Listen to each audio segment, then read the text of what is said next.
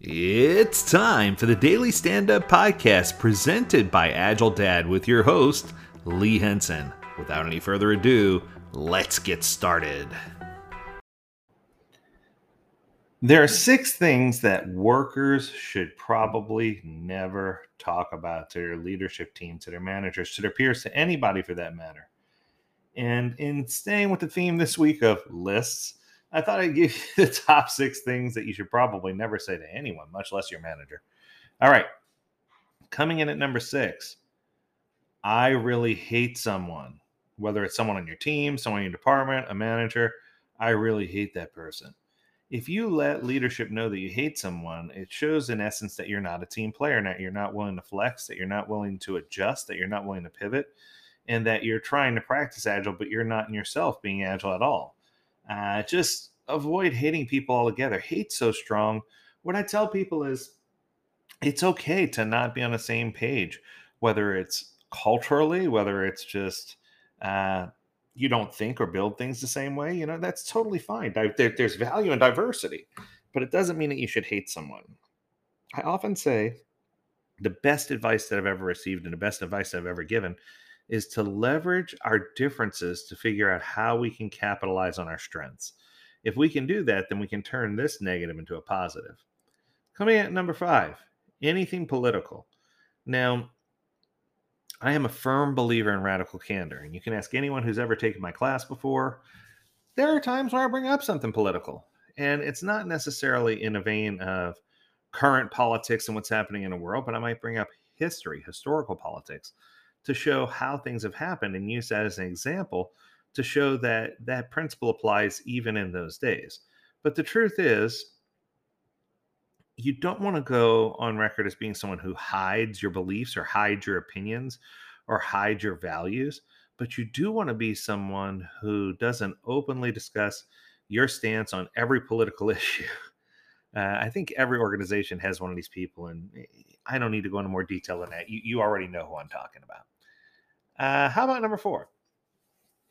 If you're talking bad about your last employer, or talking bad about la- your last manager, anytime you're speaking poorly about someone else and saying, "Oh yeah, that last job was awful," or "That last manager, oh, they they did it this way and it was a nightmare." If if you are talking bad about other people, the first thing that person that you're talking to is going to think is, "I wonder what they say about me behind my back," right? So it's important that you don't do backbiting, you don't engage in talking bad about managers, leaders, your past job, whatever it is. You want to make sure you just keep things clean and quick and easy and to the point.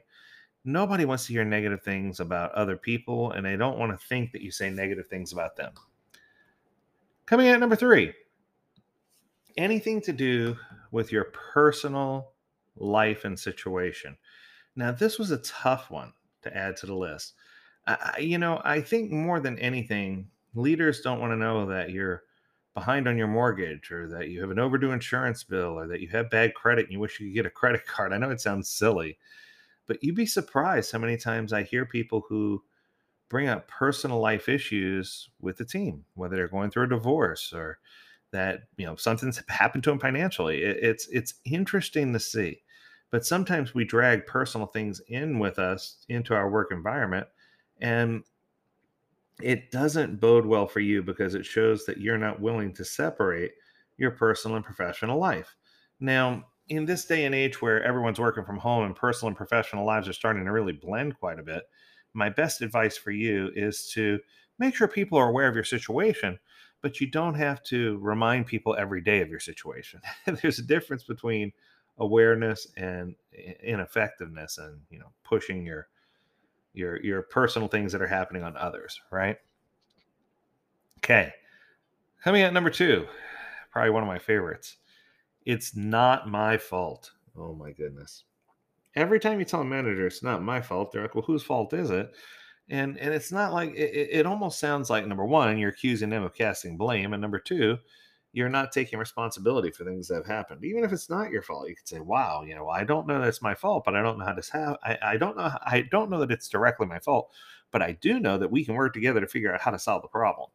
And I think that's what we're looking for. We're looking as leaders. We're looking for people who take and accept responsibility, even if they're not accountable for exactly, you know, it's not it's not their fault per se, but there's someone who's responsible enough to say, yeah, let's work together. Let's see what we can do. Let's figure this out. Let's fix it. Let's make it right.